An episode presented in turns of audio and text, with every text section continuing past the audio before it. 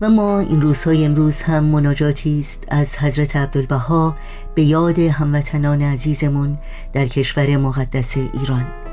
هموطنان ستم ای که تحت اذیت و آزار و رنج و سختی روزهای بسیار پردرد و استرابی رو سپری می کنند در نهایت همدلی و همدردی برای سلامت، آسایش و حفظ و ایمنیشان ملتمسانه دعا می کنیم